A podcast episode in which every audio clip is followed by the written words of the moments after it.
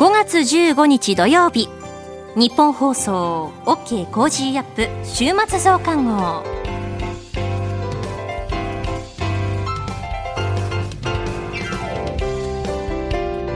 ニッポン放送アナウンサーの新行市佳です。OK コージーアップ週末増刊号。今週の放送でセレクトした聞きどころ番組へ寄せられたメッセージ今後のニュースの予定などを紹介していくプログラムです。毎週土曜日の午後に更新しています。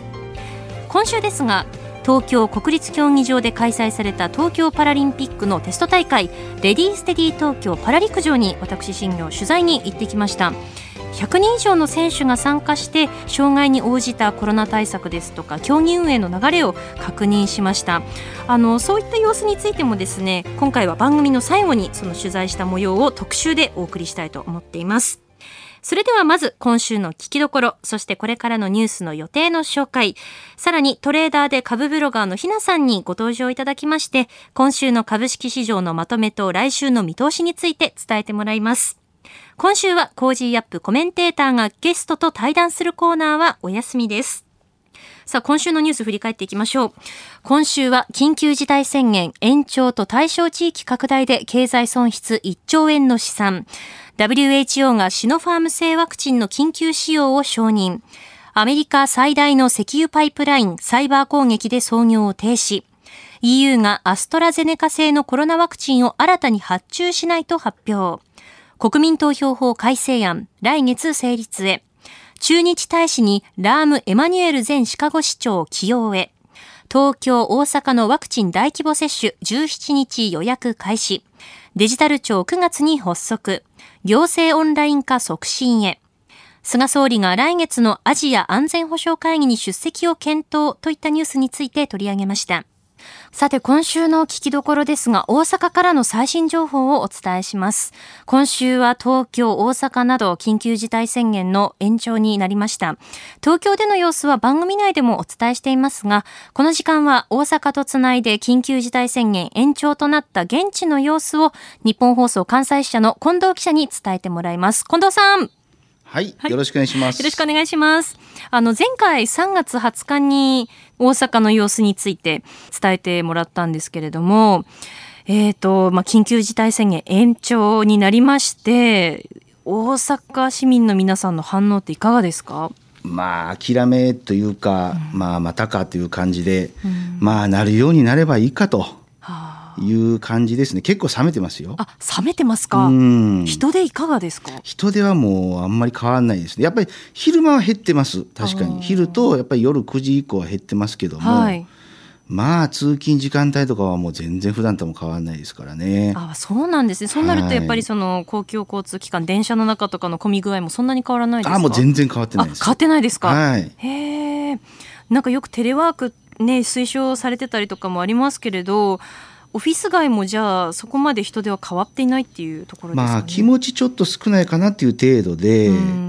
まあやっぱり1回目の緊急事態宣言の時はテレワークというよりかはまあ自宅待機っていうのがほとんどだった気がするんで、はい、まあ変わってないですね。やっぱり IT 企業が少ないとか中小企業が多いっていうのがね大阪はあるんで、はい、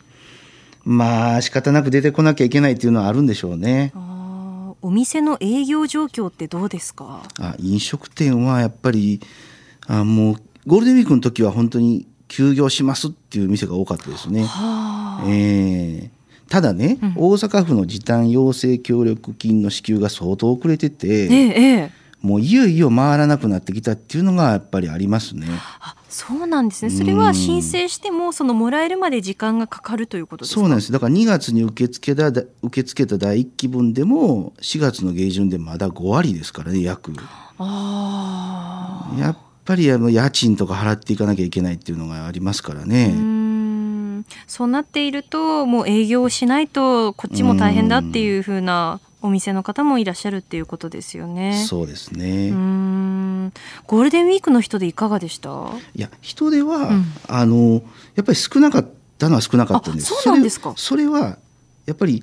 土日祝日が大阪市内の百貨店とか地下街がもうすべて休業だったんで、あそうなんですね。要は都心は少なかったんですよ。うんうんうん、ただ市内大阪市内でもちょっと広いうつぼ公園とかですね、はい、あとまあ郊外大阪より郊外ですね。奈良和歌山はやっぱり人が多かったという印象ですね。あそれは大阪から奈良和歌山にこう行く人が多かったっていうことですか？そうですね。やっぱりあの他府県ナンバーを見かけたっていうのはやっぱり聞いてますね。うん。去年と比べて違うところは、はい、やっぱり年齢の高い方の一人歩きいうか一人で出歩く姿をやっぱり見かけるようになりましたね。それはお散歩っていうことですか？そうです。あと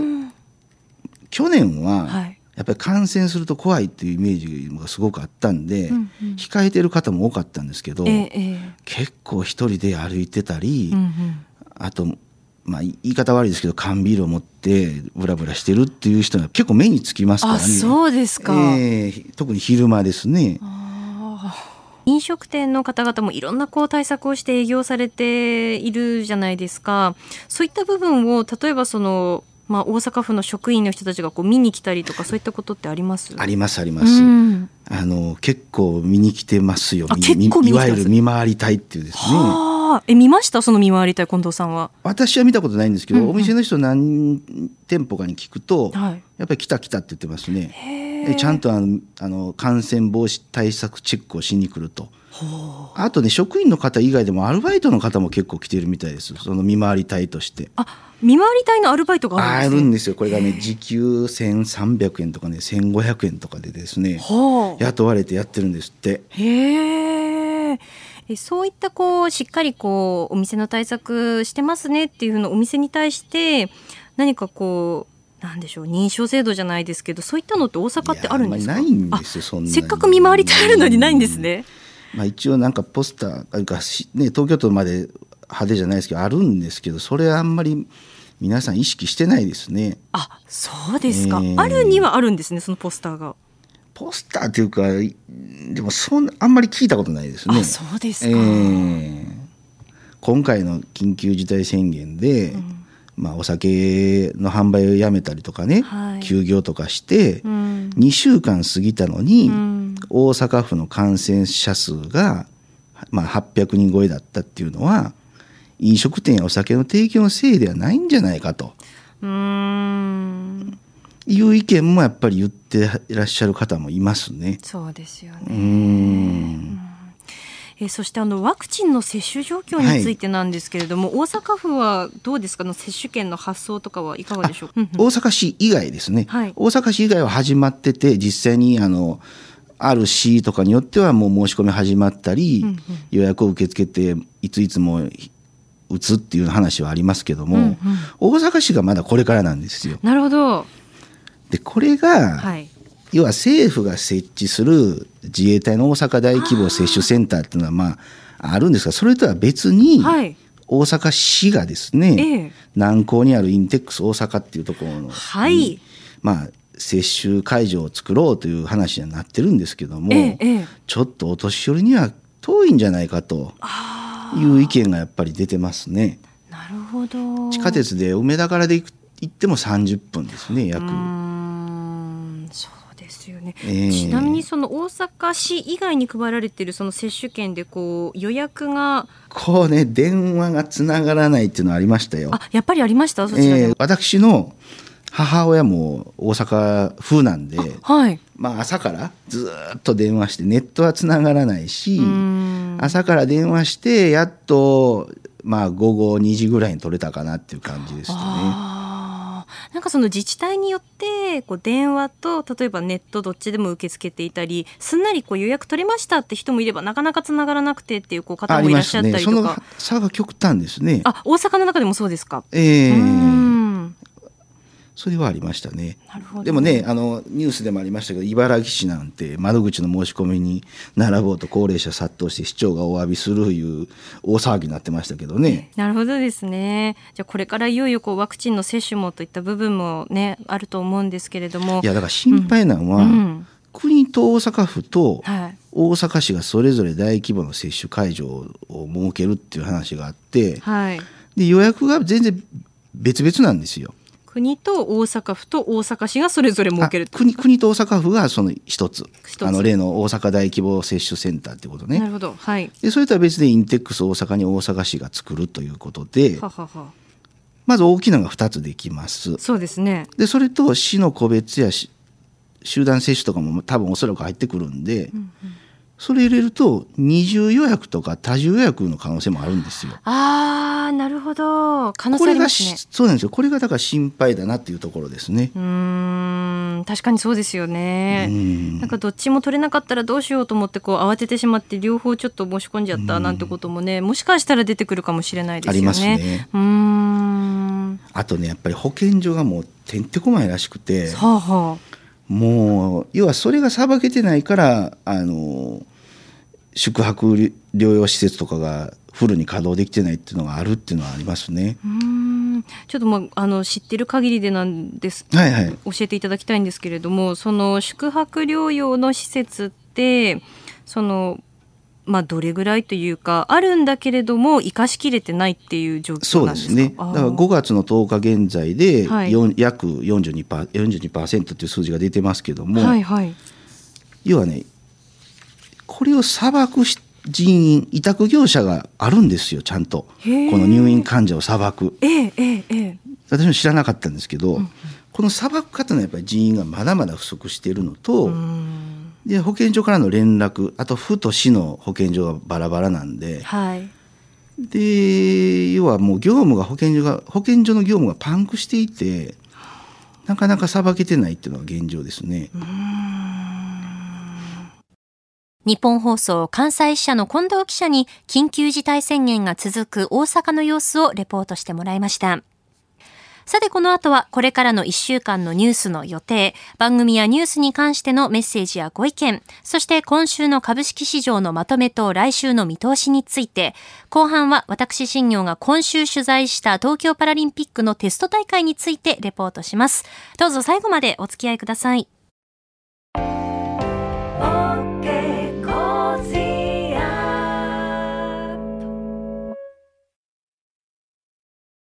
モラロジー研究所は名称をモラロジー道徳教育財団に変更しました。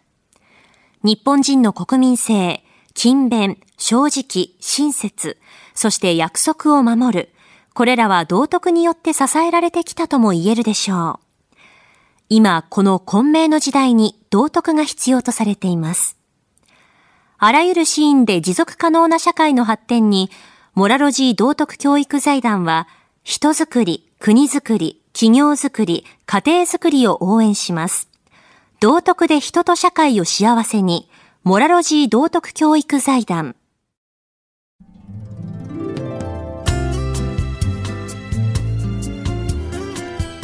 OK コージーアップ週末増刊号。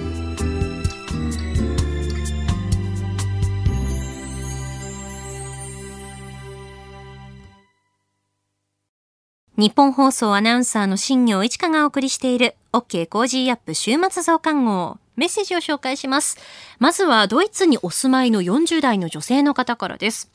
ドイツ在住です。こちらではワクチンを2度接種した方を対象にロックダウンの緩和が行われようとしています。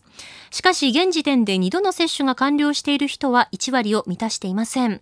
自由を求めるデモが各地で発生しており、それが暴力事件に発展している例も少なくありません。5ヶ月にわたるロックダウンに多くの人が疲弊しています。そこで政府は5月9日日曜日からアストラゼネカ製のワクチンであれば優先順序は関係なく接種できる旨を発表しました。10日月曜日に義理の兄が早速接種に行ってきましたが長蛇の列だったそうです。アストラゼネカ製は副反応が心配されるものでしたが、知り合いの医師は、接種後は安静にし、少しでも異常が見られた時には病院に連絡を取ると対処ができる。例えば、血栓ができたら、それを取り除く治療をするので、極度に恐れる必要はないと言われていました。こちらはトラブルが生じるとすぐに規定が変わるので、毎日のニュースチェックが欠かせません。日本でも緊急時に限り、こういった方法を取り入れてみるのもいいのではないでしょうか。え、現地ドイツから、え、詳しくお伝えいただきました。本当にありがとうございます。続きまして神奈川県横浜市の30代の開業医の方からいただきました。えこちら番組でも紹介させてもらったんですけれども改めてこの増刊号でも、え読みたいと思います。神奈川県内で内科開業医をしているものです。当院でも来月から新型コロナワクチンの個別接種を開始します。今は準備に奔走していますが同じ地域の開業医では個別接種を行わないクリニックの方が多いです。医療機関の個別接種が広がらない理由はよくわかります。まずはワクチン接種までの手続きが煩雑なことです。神奈川県では施設によってはワクチンの発注、投与の報告などがそれぞれ別のシステムで動いており、しかも初めてのシステムなので使いこなすためのハードルが高い印象があります。二つ目には、ワクチンの個別接種を開始すると、人手や時間の制限や殺到する問い合わせへの対応などで明らかに日常業務に支障が起こります。開始前の当院でもすでに起こっています。三つ目は、ワクチン接種に対する対価が少ないことです。このためワクチン接種のために新しいスタッフを雇用することなどが困難であり、やはり医院経営を圧迫する恐れがあります。このままでは一部の医療機関を除いてワクチンの個別接種は広がらないのではと懸念しておりますといただきました。えー、まさに現場からの声本当にありがとうございます。えー、実際にこうワクチンの接種を開業医の方がしようと思った時に、まあ、どういったハードルがあるのかというのを細かく、えー、教えていただきました。え続きまして神奈川県鎌倉市にお住まいの薬剤師の方からです。私の住む鎌倉市は10日からの申し込みです。朝9時から受付開始でしたので、時間をずらして正午頃ネットから申し込みました。すごく簡単で、ワクチン接種券番号を入力すると、次は生年月日、名前、電話番号を入力すると、接種場所と日時から選べ、接種場所をクリックすると受けられる場所に丸がついて選ぶと接種可能の日と時間と残り何名が出ていてクリックすれば予約完了5分かからず予約できました。神奈川県藤沢市の50代の女性の方からです。昨日母のコロナワクチンの予約取れました。今月の25日と来月の15日にかかりつけ医で接種してもらいます。私は医療従事者ですが自分のところではできず他の医療機関で予約をするのですがどこも空きがなくいつになるのか対象の医療機関が少なすぎます。ちっとも優先接種じゃないです。え続いては大阪府の茨木市の50代の女性の方からです。大阪府茨木市のワクチンの予約状況です。先週からワクチン予約が開始されておりますが、電話がつながらなく高齢者はネットができないため、専用窓口が長蛇の列になっていました。え先ほど、あの、近藤記者も言っていましたね。え本日、前日の夜から並ぶ人が大勢いたので、窓口は閉鎖されました。私は両親の予約をネットでしましたが、何か不公平感を感じます。全国的にこんな状況になっているのでしょうか。東京都中野区にお住まいの75歳の女性の方からです。予約取れないという話ばかりですが、私の住む東京中野区では75歳以上の人の個別接種予約今週から始まりました。集団接種は来週から5月17日から。初日にかかりつけ医に行ったらその場で取れました。友達も電話ですぐ取れたそうです。できないとか不都合不便ばかりニュースになりますが、順調な人は声を上げないです。続きまして、神奈川県の秦野市の方です。毎朝楽しく聞かせていただいています。新型コロナウイルスワクチンの予防接種の受付ですが、秦野市では連休明けの5月6日から集団接種受付がスタートしました。朝9時から子供と一緒にウェブと電話の2本立てで申し込みを継続し、11時頃にようやく私68歳と妻65歳の分を取得できました。6月6日と6月26日に接種しますといただきました。続いて山梨県大月市の60代の女性の方からです。昨日は家電と携帯で10分おきに予約の電話をかけ続けましたがダメでした。私の市では現在集団接種が主ですが、できたら年齢で分けて受け付けるとかしてほしいと思います。一応呼び分けされていますが、ただかけ続けるしか方法はない。え福岡県の行橋市から今度いただきました。50代の女性の会社員の方からですね。私の母は福岡県高和郡河原町に住んでいます。高齢者接種の予約は電話のみで4月初旬に行われ、数時間で7月末までの予約が埋まったとのこと。まだ予約できておらず、次の予約がいつになるかもわかりません。人口1万人余りで、ご多分に漏れず高齢化が進んでいる地域であることに加え、町内に小さなクリニックが2つしかありません。そのクリニックのドクターが休日や夜間に行われる集団接種に赴くため、1日の接種人数が多く設定できないようです。そのドクターも年齢が高齢化しています。クリニックは2つしかないので個別接種はありません。母は認知症で自分で申し込みできないため、せめて進捗状況だけでもホームページで公開いただけないかと予約の電話の際にお願いして対応しますとの返事をいただきましたが、ページは更新されません。小さな自治体のこのような事例はあまり報道されていないようですので、お送りしましたといただきました。ありがとうございます。東京都墨田区の60代の女性の方からです。ワクチンの予約が取れて集団接種でワクチン接種の予定です。昨日問診票を書こうと見たら質問事項にあなたの主治医からワクチン接種をしても大丈夫ですかと言われましたか？という項目がありました。持病のある私は主治医の先生にワクチン接種の可否を聞きに行かなければならないのでしょうか？それなら初めから主治医の先生にワクチン接種をお願いできたらいいのにと思いました。東京都40代の男性の会社員の方からです。そもそも論になりますが、なぜワクチン接種は予約制になってしまったのでしょうか？選挙の投票のように、あなたは何月何日何時、〇〇で行います。この日がご都合悪い場合、接種を辞退される場合は役所までご連絡ください。調整いたします。という手法を取った方が効率がいい気がするのですが、続いて群馬県高崎市の50代の男性の方からです。年齢ごとに接種券を渡しているのだから、選挙の投票みたいに地元の公民館などを利用して接種を受けてもらえばもたもたしないと思うのですが、といただきました。えー、ワクチン接種の予約について、えー、いろんな、もう日本全国各地からですね、そして海外からもメールをいただきました。本当にありがとうございます。えー、こうやってこうメールを紹介して、こう読んでいくと、やはりその自治体ごとにいろいろとそのワクチン接種の予約の仕方もそうですし、えー、接種の受け方もまたいろいろ違うということが、えー、分かってきますよね、えー、ワクチン接種についてですね、それぞれの状況ですとか質問などは、まだあの番組でもお待ちしておりますので、どうぞお寄せください。えそして医療に携わっている方、行政に携わっている方も、もしよろしければメッセージ、えお送りいただければと思います。お待ちしております。それではこれからの予定を紹介します。5月16日日曜日。東京パラリンピックまで100日。文化大革命発動から55年。5月18日火曜日。定例閣議。内閣府1月から3月期の GDP 速報値発表。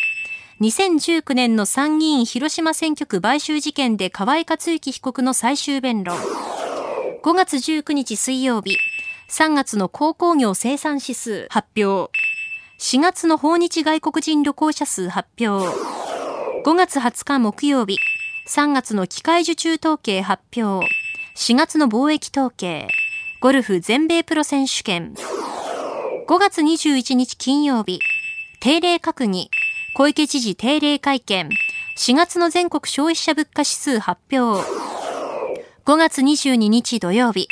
陸上自衛隊の富士総合火力演習をインターネット中継、東京スカイツリー開業9周年、続いては来週5月17日月曜日からの飯田工事の OK 工事アップコメンテーターのラインナップです。17日月曜日、ジャーナリストの須田慎一郎さん。18日火曜日、ロールシャハアドバイザリー株式会社代表取締役、SBIFX トレード株式会社社外取締役、ジョセフ・クラフトさん。19日水曜日、ジャーナリストの佐々木俊直さん。20日木曜日、明治大学准教授で経済学者の飯田康之さん。21日金曜日、外交評論家で内閣官房参与の三宅邦彦さんです。コメンテーターの皆さんは6時台から登場していただきまして、ニュースを解説していきます。さて、この後はトレーダーで株ブロガーのひなさん登場です。今週の株式市場のまとめと来週の見通しについて伝えてもらいます。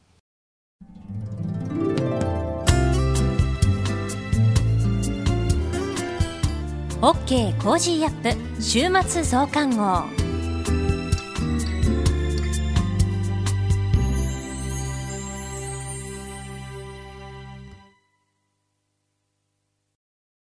モラロジー研究所は名称をモラロジー道徳教育財団に変更しました。日本人の国民性、勤勉、正直、親切、そして約束を守る。これらは道徳によって支えられてきたとも言えるでしょう。今、この混迷の時代に道徳が必要とされています。あらゆるシーンで持続可能な社会の発展に、モラロジー道徳教育財団は、人づくり、国づくり、企業づくり、家庭づくりを応援します。道徳で人と社会を幸せに、モラロジー道徳教育財団。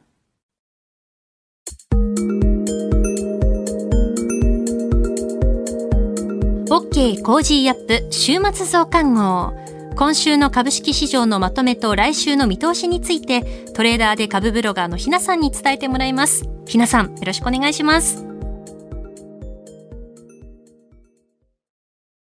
ひなです。今週も個人投資家の視点で今の株式市場をお伝えいたします。今週の一つ目のポイントは、ニューヨーク市場と日本株の大幅安です。ニューヨーク市場は Sell in May、株は5月に売れ、の相場格言通りとなった感じです。今週ダウ平均は強い消費者物価指数を受けて急落してしまいました。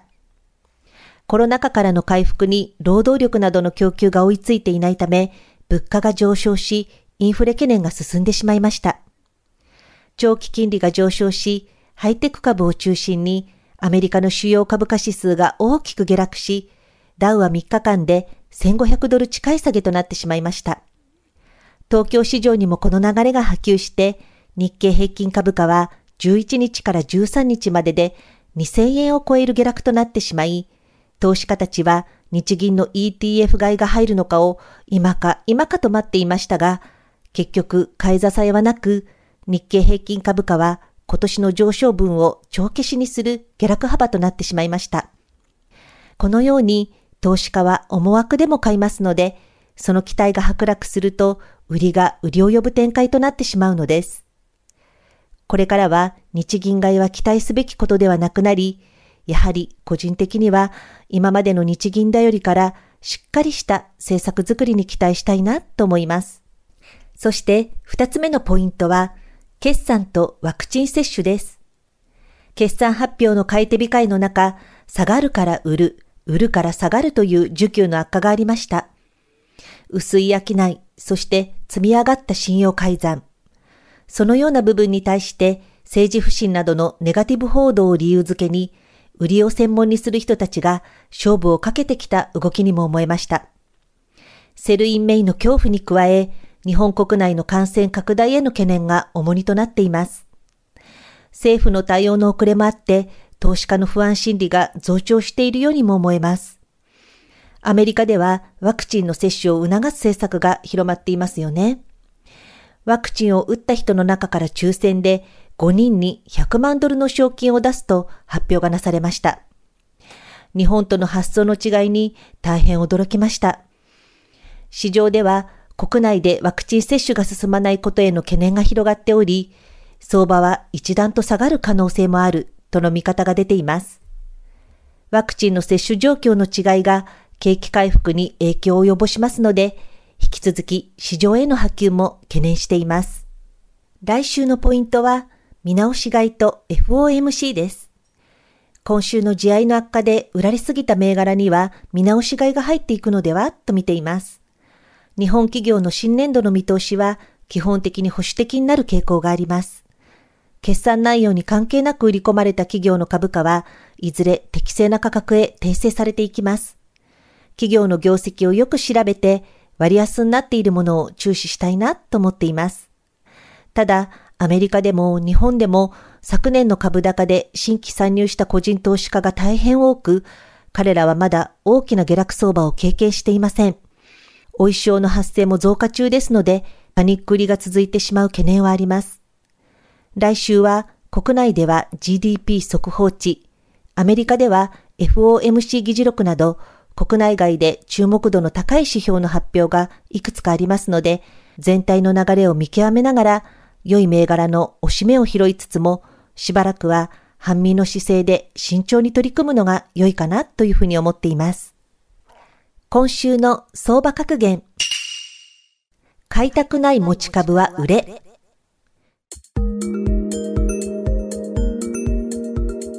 今、保有している株は買った時の魅力を持ち続けていますか？高決算を期待して買った銘柄の決算が悪かったら、一旦手じまうということも大切です。買った時の理由が今も残っているのかどうか、今その銘柄を見た時に買いたいと思う魅力がまだ残っているのか、利益が出ていても損失が出ていても今後の成長性が期待できないと判断した場合は手放すことを考えるのも大切です。以上、ひながお伝えしました。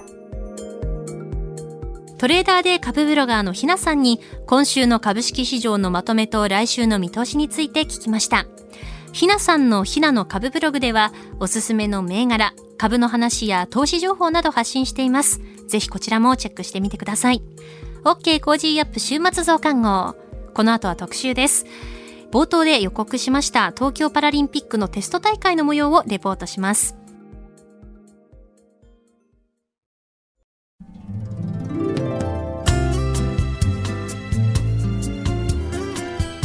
OK Cozy up 週末増刊号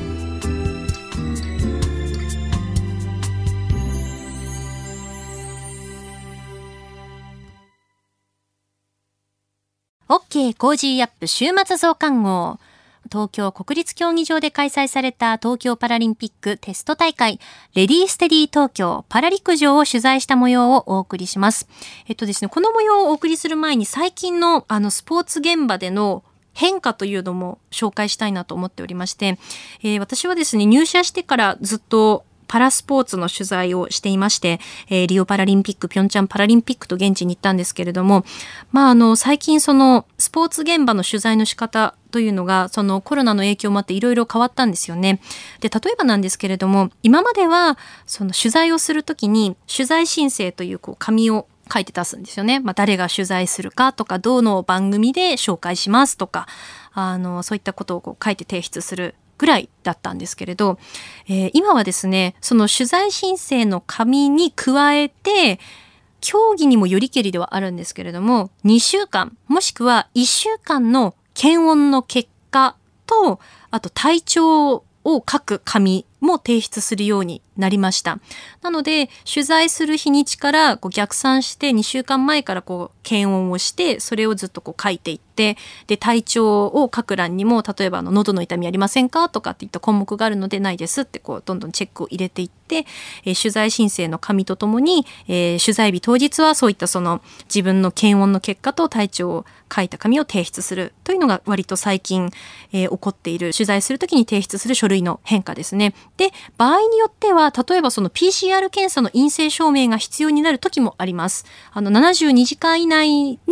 その、まあ、検査をして、PCR 検査で陰性ですっていうのがこう証明された証明書なり、そのまあメールで来たりすると思うんですけど、それをこうスクリーンショットしたものとか、そういったものをこう提出してくださいというのもあったりします。あと現場ではですね、今までは囲み取材というのがありまして、アスリートの方がこう、えマスコミ関係者が待っているところにこう来てくださって、まあミックスゾーンと言われたりもするんですけれど、で、こう選手をこうぐるーって囲むようにしてみんなこうボイスレコーダーとか持って選手のインタビューをしてその様子をちょっとこうメモ取ったりするっていうのがあったんですけれど、まあそういった様子は多分映像で見たことある方もいらっしゃると思うんですが、最近はですね、あの、囲み取材がない現場がだいぶ増えまして、あったとしても、えー、例えば柵が設けられて、選手と結構こう距離を空けた状態で聞くとか、あと、ズーム囲み取材というのが結構主流になってきていて、その競技を終えた選手と、その記者たちで、ズームをつないで質問をするっていうスタイルですね。なので、まあ、の、もちろんコロナの感染予防対策としては、あの、必要なことだと思うんですけれど、これまでっていうのは、例えばその選手がちょっとこう歩いてたりとか、あの、競技終わって、プラーっとこう歩いてる瞬間に、あ、すいませんって、例えば声かけて、ちょっとこう、ちょっとしたネタみたいなのをこう引き出す方とかもいらっしゃったんですよ。ちょっとこう余談というか、何かそのスポーツの記事を書くときになんか面白そうなネタないかなっていうので、そういったその囲み取材以外のところでこう選手とコミュニケーションを取る記者の方というのもいらっしゃいますし、私もあの、やっぱり知ってるアスリートの方であったりとか、お世話になってるアスリートの人には、そのミックスゾーン以外でばったりこうあったりすると、あ、お疲れ様ですとかって話したりもしてたんですけど、そういうのはなくなりましたね。動線もかなり厳しくなっているので、アスリートの皆さんと、えー、記者で、その動線が被らないように、合わないようにというのも結構徹底されています。はい。えー、今回のですね、パラ陸上においても、その直近の検温の結果を受付でこう見せると。で、その場でも検温をして、その上で入るという形になりました。で、囲み取材も選手の方来てくださるんですけれども、柵があって近づけないようになっていて、記者同士も近づかないように、床にですね、こうバミってあるというか、なんか T 字のマークみたいなのが一定の間隔ごとにこうポンポンポンポンってこうマークが付けられていて、そのマークのところに立って、で、選手がこうマイクを持って喋ると。で、ある程度の距離を記者同士も選手と記者も取った上で、えー、取材するっていう、そういう形で行われました。え、で、パラ陸上のテスト大会は国立競技場で無観客で行われたんですけれども、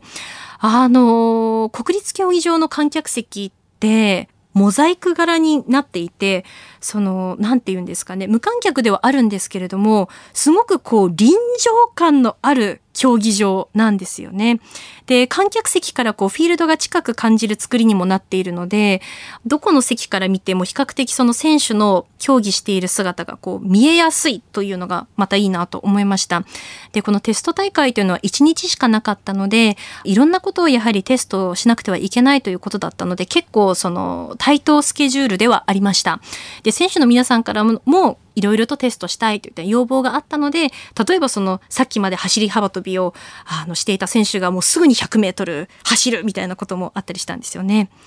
それで、あの、すごく面白いなと思ったのが、小さな車が芝生の上を走っていて、まあ、高さとしては成人男性の膝より低いぐらいなんですけれども、あの、自立走行ロボットの FSR というものだそうで、フィールドサポートロボットって言うんですって。で、あの、投擲競技の時に投げたものを運んでくれるロボットでして、私が目撃したのはこう槍をこう選手がボンって投げて投げた槍をスタッフの人がこう引き抜いてそれをこのロボットに「えい!」ってこう突き刺すようにして入れてそしたらこのロボットがまたタカタカタカタカタカってこう戻っていって元のところに戻っていってこう槍を返却するっていうことをしてたんですよね。やっぱりその投擲競技ってその投げたものを回収してそれをまたこう持って帰るっていう作業がそのスタッフの皆さんにとってもなかなかその移動距離の部分だったりとかも含めてちょっとそのなかなかその体力が必要な作業になってくるんですよね。それをちょっとこうロボットのサポートを使ってやってみようということで、えー、実際にやっていたそうなんですけれどもなんかその投擲物をですね乗せてこうタカタカタカタカタカってこう走り抜けていくそのちっちゃなその車型のロボットがすごく可愛く見えていて、このロボットはですね、パラ陸上だけではなくて陸上のテスト大会でも使われていたそうです。で、こういったロボットですとか、運営でのテストが行われたパラ陸上のテスト大会、いろいろとあの課題も見つかった部分がありました。え例えばなんですけれども、えー、ウォーミングアップをするサブトラックという場所がありまして、まあ、そこから国立競技場にこう向かってくるんですけれども、そのサブトラックの部分で、車椅子の選手は多目的トイレを、まあ、使用するわけですけれども義足の選手は一般のお手洗いを使う中でその3つあるお手洗いのうち2つが和式でちょっと義足の選手は使いづらいかもしれないですねといった声がこう選手から上がったりですとかあとはあの視覚に障害のある選手が走り幅跳びをするときにコーラーの人が声とかこういう手拍子でリズムをとって選手の皆さんこう走って飛ぶんですけれどもあのこのテスト大会でその場内の BGM とかそのアナウンスがですねちょっとこう大きくてそのコーラーの人の声とか手拍子が聞こえなくて集中できないそして危ないといった声も出てきました。えそんな課題もあったテスト大会ではあったんですけれども選手の皆さんはですねあのすごくその本番を想定して実際にこうテストして競技をしたので楽しいと話している選手がすごく多かったんですよね。ここでですね、実際に競技をした印象を語る中西麻耶選手の音声をお聞きいただきたいと思います。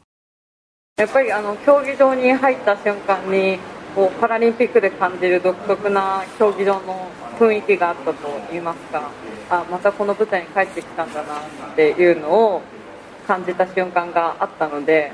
残された時間でもっとパフォーマンス上げてここでしっかりと輝きたいなっていう決意を新たにした感じがしましたね。えー、中西選手は北京、ロンドン、リオとパラリンピック3大会出場していまして、東京パラリンピックにも義足のクラス T64 で幅跳びで内定をしています。2019年のドバイで行われて世界選手権では走り幅跳びで金メダルにも輝いていて、とってもかっこいい選手なんですよ。あの、情熱大陸でも特集されました。あの、中西麻耶選手の音声を聞いていても、そのフィールドの感触とか会場の雰囲気を確認しつつも、こう、楽しんでいる、そんな感じが伝わってきますよね。他にもあの、義足の選手はすごくその、フィールドの感触を跳ねる感じがあって走りやすかったですというふうに語っている方もいらっしゃいました。えー、そんな中ですね、東京オリンピック、パラリンピック開催についての質問というのも記者から出ていました。えー、その質問に対しての中西選手のコメントです。私はもう競技を始めた時からどちらかというと後ろ向きな意見を言われることがとても多かったのでやっぱり皆さんが経験したことのないことをするっていうのにはどうしてもみんなが賛成してくれるわけではないと思うんですよね。で大前提として多分一番迷惑かけたくないなって思ってるのはアスリート自身ではないのかなっていうのは私はすごく感じているのでその中でもやっぱり開催したんだとすれば、はい、開催してよかったねってみんなが思ってもらえる何かを残さなければいけないと思うのでそこは私はアスリートとしてできることはまず結果を出すことでその後にしっかり感謝の気持ちを伝えることしかないのであの皆さんがどういう意見を持っていたとしてもしっかりとした準備を積んでいこうと思っています。はいえー、選手の皆さん、まあ、東京オリンピック・パラリンピック開催についての質問が、まあ、出るとそのどうコメントすればいいのか悩まれる選手の方もうん多かったんですよね。でそんな中でやっぱりその多くの選手の皆さんが話していたのはもう今できることに全力を尽くすということですよね。中西選手もおっしゃっていましたが、今できるということ、もし開催されるのであれば、その時にはちゃんとしたいい記録を出したい、感謝を伝えたい、その思いを持って、えー、ベストを尽くす、そう答えている選手が多かった印象でした。えー、私はですね、パラリンピックについて、パラスポーツについて、不定期ではあるんですけれども、ウェブ上で、あの、記事を書いています。新業一課のパラスポヒーロー列伝というものなんですけれども、そちらでもですね、あの、パラリンピックのテスト大会であったりとか、強化合宿、またその取材した模様というのは随時書いて、不定期ではあるんですけれども、更新していますので、えー、もしよろしければご覧になっていただければなと思いますし、引き続き増刊号でもアスリートの皆さんの声であったり、取材した模様といういうのはお届けしていきたいなと思っております。あなたと一緒に作るニュース番組日本放送飯田浩二の OK コージーアップ。平日月曜日から金曜日朝6時から8時までの生放送でお届けしています。FM 放送 AM 放送はもちろんですが radiko や radiko のタイムフリーでもお楽しみください。OK Cozy up 週末増刊号。ここまでのお相手は新行市佳でした。